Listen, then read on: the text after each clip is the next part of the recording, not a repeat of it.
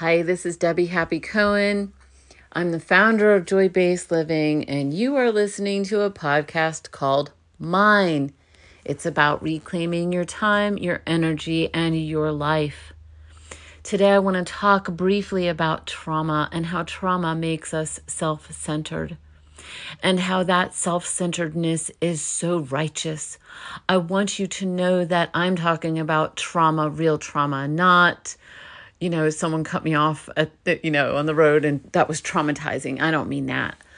I mean when you are dealing with something heavy, big, horrible, um, and it has got you gripped and you are a hostage of its energy and you can't seem to let it go by yourself, that makes you self centered. And I want you to know that I don't judge that at all. I honor that. I think that that kind of self centeredness is extremely intelligent. And I want to encourage you to let that feed you and move you to do whatever you need to do to heal that.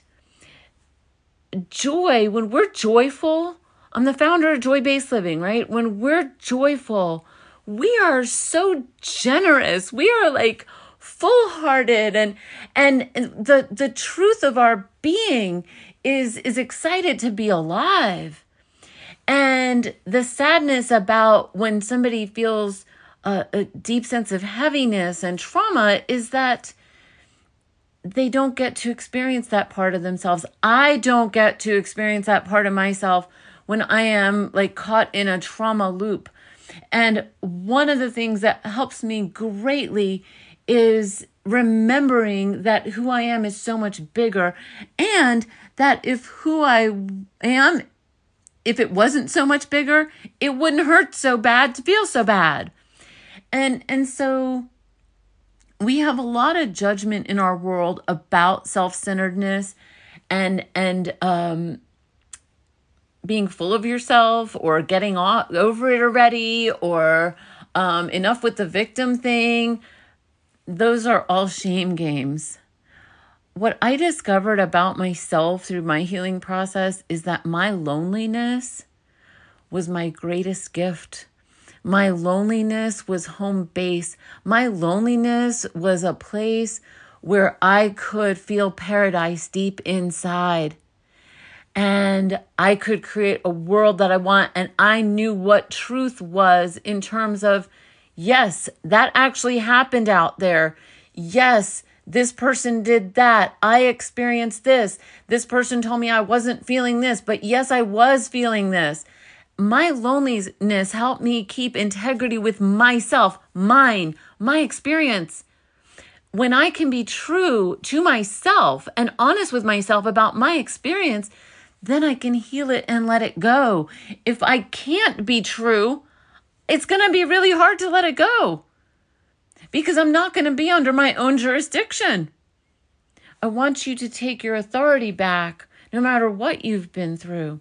I want you to use the self centeredness of trauma to get the help you need. We would never criticize somebody who, you know, just got really ill or got really hurt.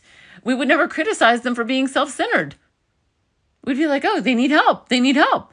What if they broke their bone and didn't get it fixed? And then years later they were like, it's still hurting, it's still hurting. Would you be like, well, you're being self centered? It freaking hurts.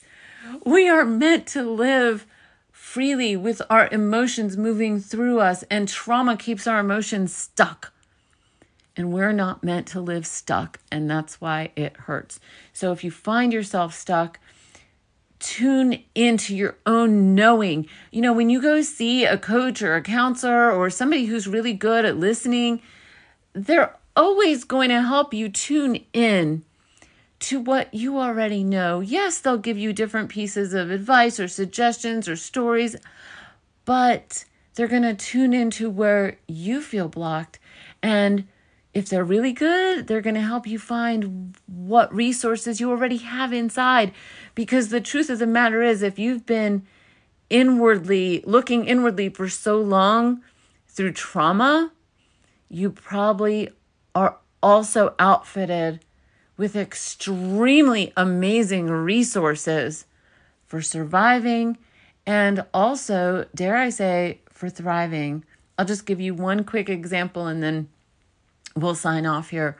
So, I've noticed that a lot of people who've been through extreme emotional trauma who are people pleasers, some people end up fighting, some people end up pleasing. Um, those are the general, uh, general broad strokes of, of what I see as results of trauma is that people who have a tendency to please are some of the most compassionate people I've ever met in my whole life. I'm one of those people. What I learned how to do is recognize that I'm extremely compassionate. I love being generous with people. I had to learn two things. I had to learn how what kind of framework I need in order to be generous. How can I be most generous with a person? What boundaries need to be in place in order for me to be most generous? And one of the boundaries that I learned that needs to be in place is that I need to be surrounded by people who are also generous. And what that means is what does generous mean? Generous means if I show up and I stumble and I make a mistake, they're going to give me space they're going to assume that I'm doing my best. They're going to want to hear what's happening inside of me. They're going to give me the benefit of the doubt. And those are the things that I give to them. And so what happens is they're, they're, um, I, I have ended, I've built a community of reciprocity and what happens when you have a, a room full of people who are extremely giving and kind and ple- people who want to please, but who are also well boundaried? It, it generally comes out to be a pretty good party. People who are embodied, people who are not dissociating anymore, or who, if they are, they can say, I'm having an emotional flashback right now. And so that's where the education comes in. That's where the literature comes in. That's why I wrote the ebooks that I've written so that we could have that language inside ourselves and we could have it with each other in group.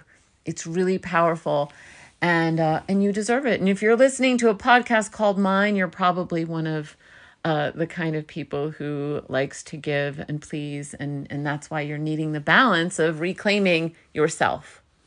Thank you very much, and I will see you on the next episode.